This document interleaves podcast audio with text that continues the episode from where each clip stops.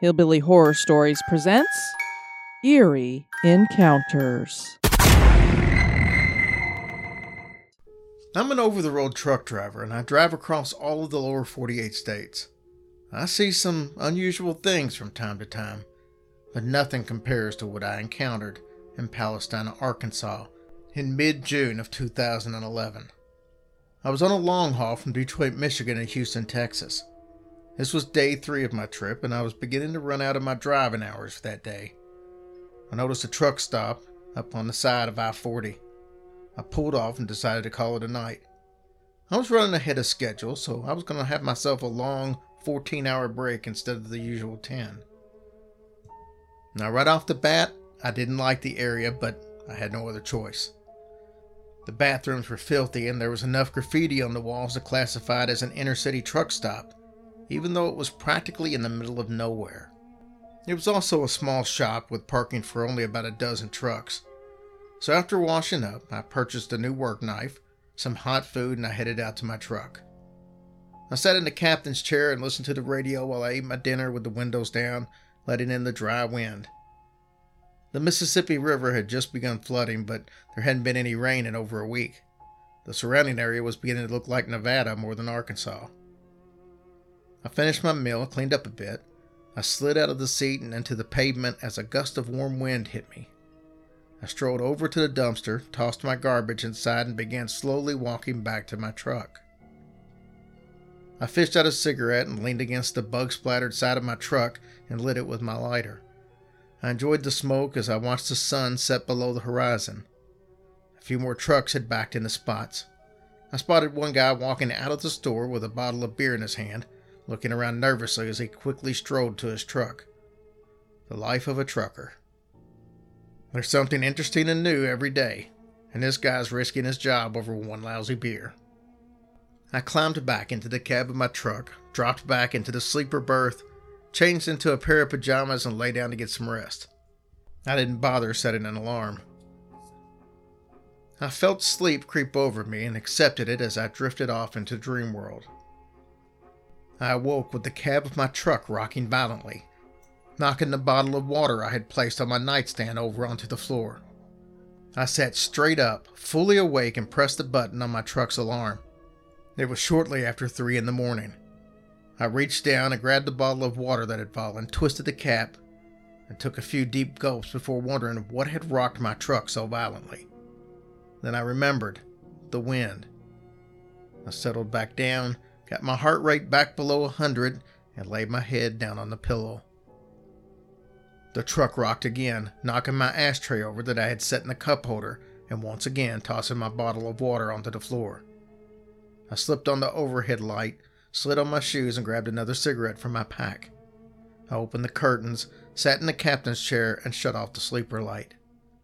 I opened the door and noticed that it had cooled down considerably. I shut off the truck, pocketed the keys, and climbed down onto the pavement to look around. At this time of night, the truck stop only had two lights around the gasoline pumps, and their light could not reach the truck parking area.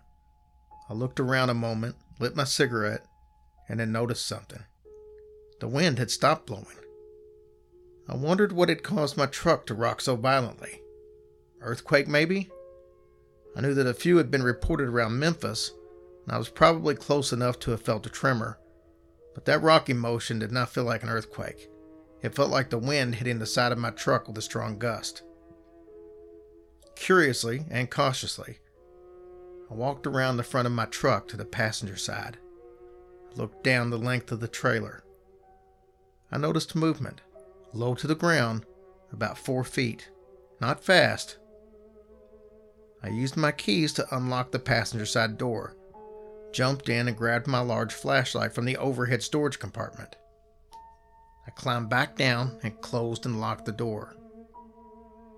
I clicked on the light and I shined it down the side of the trailer. There was a young girl standing off into the field, about 10 feet behind my truck.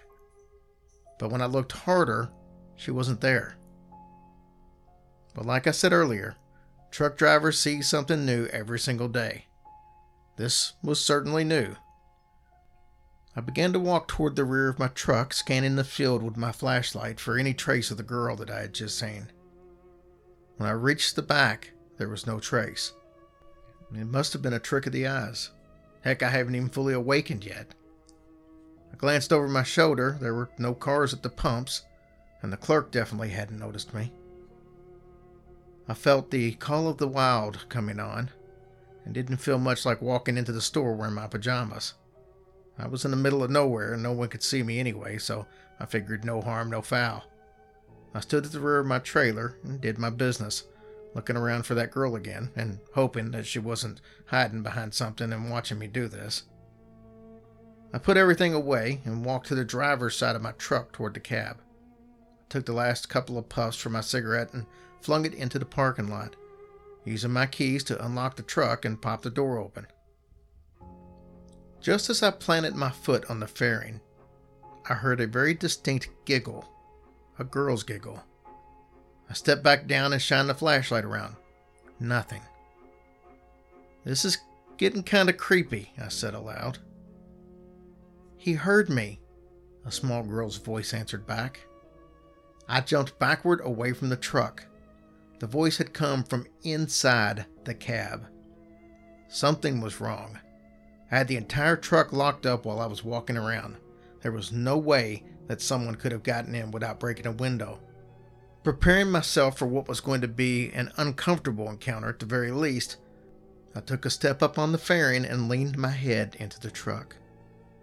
Is anyone here? I asked. I had to switch to turn on the sleeper berth light. I climbed in. I put a knee on the seat and peered into the sleeper berth. Good night, a soft voice said, which seemed to emanate from all around me. I flinched as I heard the word and I felt a cold chill run through my body. I slid off the seat and stood up in the cab, bumping my temple on the overhead storage bins. I looked around the sleeper. No one was there. I slid off the seat, stood up in the cab, bumping my temple on the overhead storage bins. I looked around the sleeper, but no one was there. I turned around and shuffled into the cab to close the door when I saw the little girl standing outside my truck on the pavement, looking up at me with lifeless eyes. Those eyes, you see, they weren't meant for a person, they were designed for a predator. And all of a sudden, I felt like the prey. I reached forward and slammed the door shut and flicked the lock. I quickly decided that I was not staying here for the rest of the night. I turned the key and I heard my truck's motor rumble to life, along with the familiar, annoying buzzing that was my air pressure gauge telling me that I didn't have enough air to release the brakes. I took a quick glance out the window and there she stood, still as a tree, looking up at me and smiling. I didn't want to get any closer to the window until I was ready to get my truck moving. This was wrong, and I didn't want any part of this.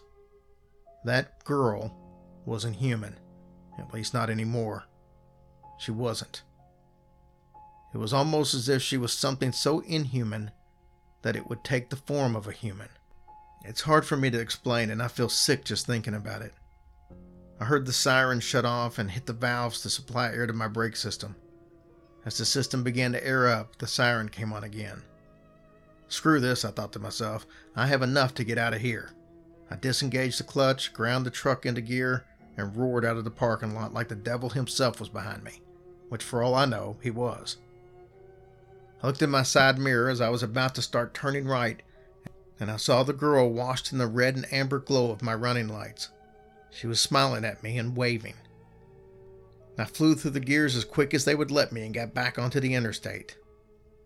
I drove for about 45 minutes, repeatedly hitting the switch to turn on the interior lights to look around the cab and the sleeper before finally spotting a larger truck stop at the next exit. After backing into one of the few remaining spots left, I shut off the lights and turned on the sleeper berth light as I walked into the back. And then I paused. At the store, I had bought a souvenir, nothing fancy, just a postcard with a picture of Arkansas on it. I also had bought a new knife. I'd never even taken the knife out of the box, and I remembered putting the postcard into a drawer for safekeeping. The point of the blade had been driven directly into the spot on I 40 where I had originally stopped for the night. The blade had been driven in deep, pegging the postcard to the nightstand. It took me several minutes just to work the knife loose enough to withdraw it from the nightstand. Thankfully, when I turned the postcard over, no message had been left for me. To this day, I do not know what I saw. I hear other truckers talk of strange things that they see on the interstates, U.S. highways, and state routes, but I've never mentioned my experience. I've always felt that just by mentioning her, I'd walk back out to my truck and there she would be, sitting on my bunk and waiting for me. I threw that postcard away and tossed the knife into the dumpster. I got another postcard from Arkansas just to keep my collection going. I've got 36 so far. That story was sent to us from Mike.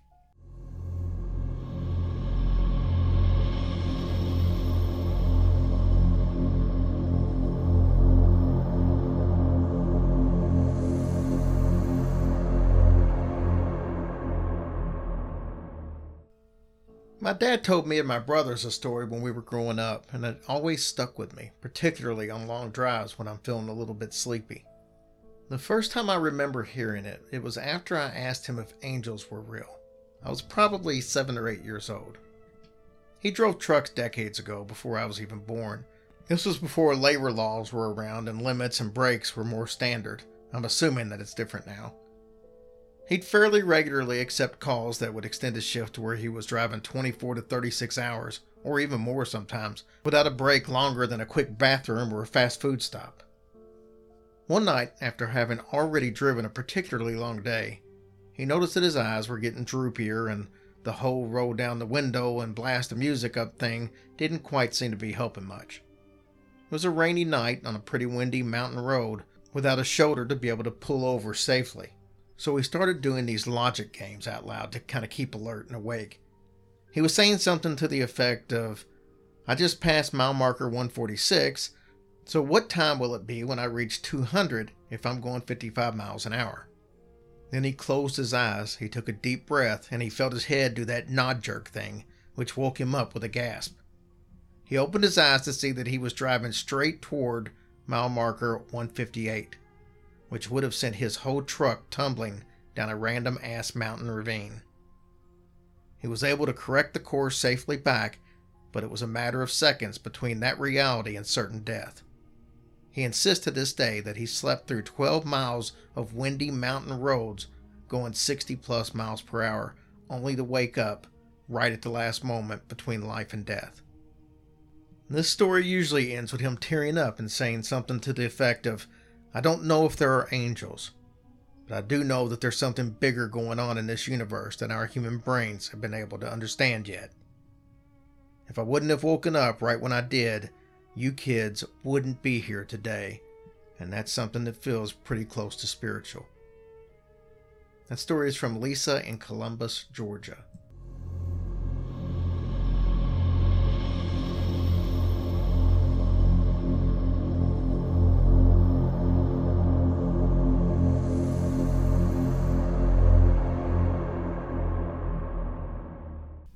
It was really foggy, and when we finally reached the end of the fog, we looked to the left to see where we were.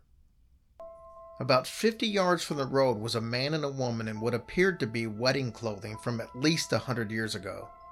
The man was wearing a big top hat, and the woman was wearing a very old looking white dress. They were holding hands with their backs to us, walking towards the wood line.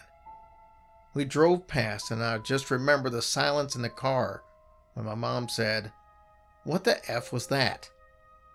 To this day, whenever we are together and one of us tells the story, we all get goosebumps. That's from Luciano in Texas. You have been listening to Hillbilly Horror Stories presents Eerie Encounters. If you have an eerie encounter that you would like read on the show, please send it to hillbillyhorrorstories at gmail.com.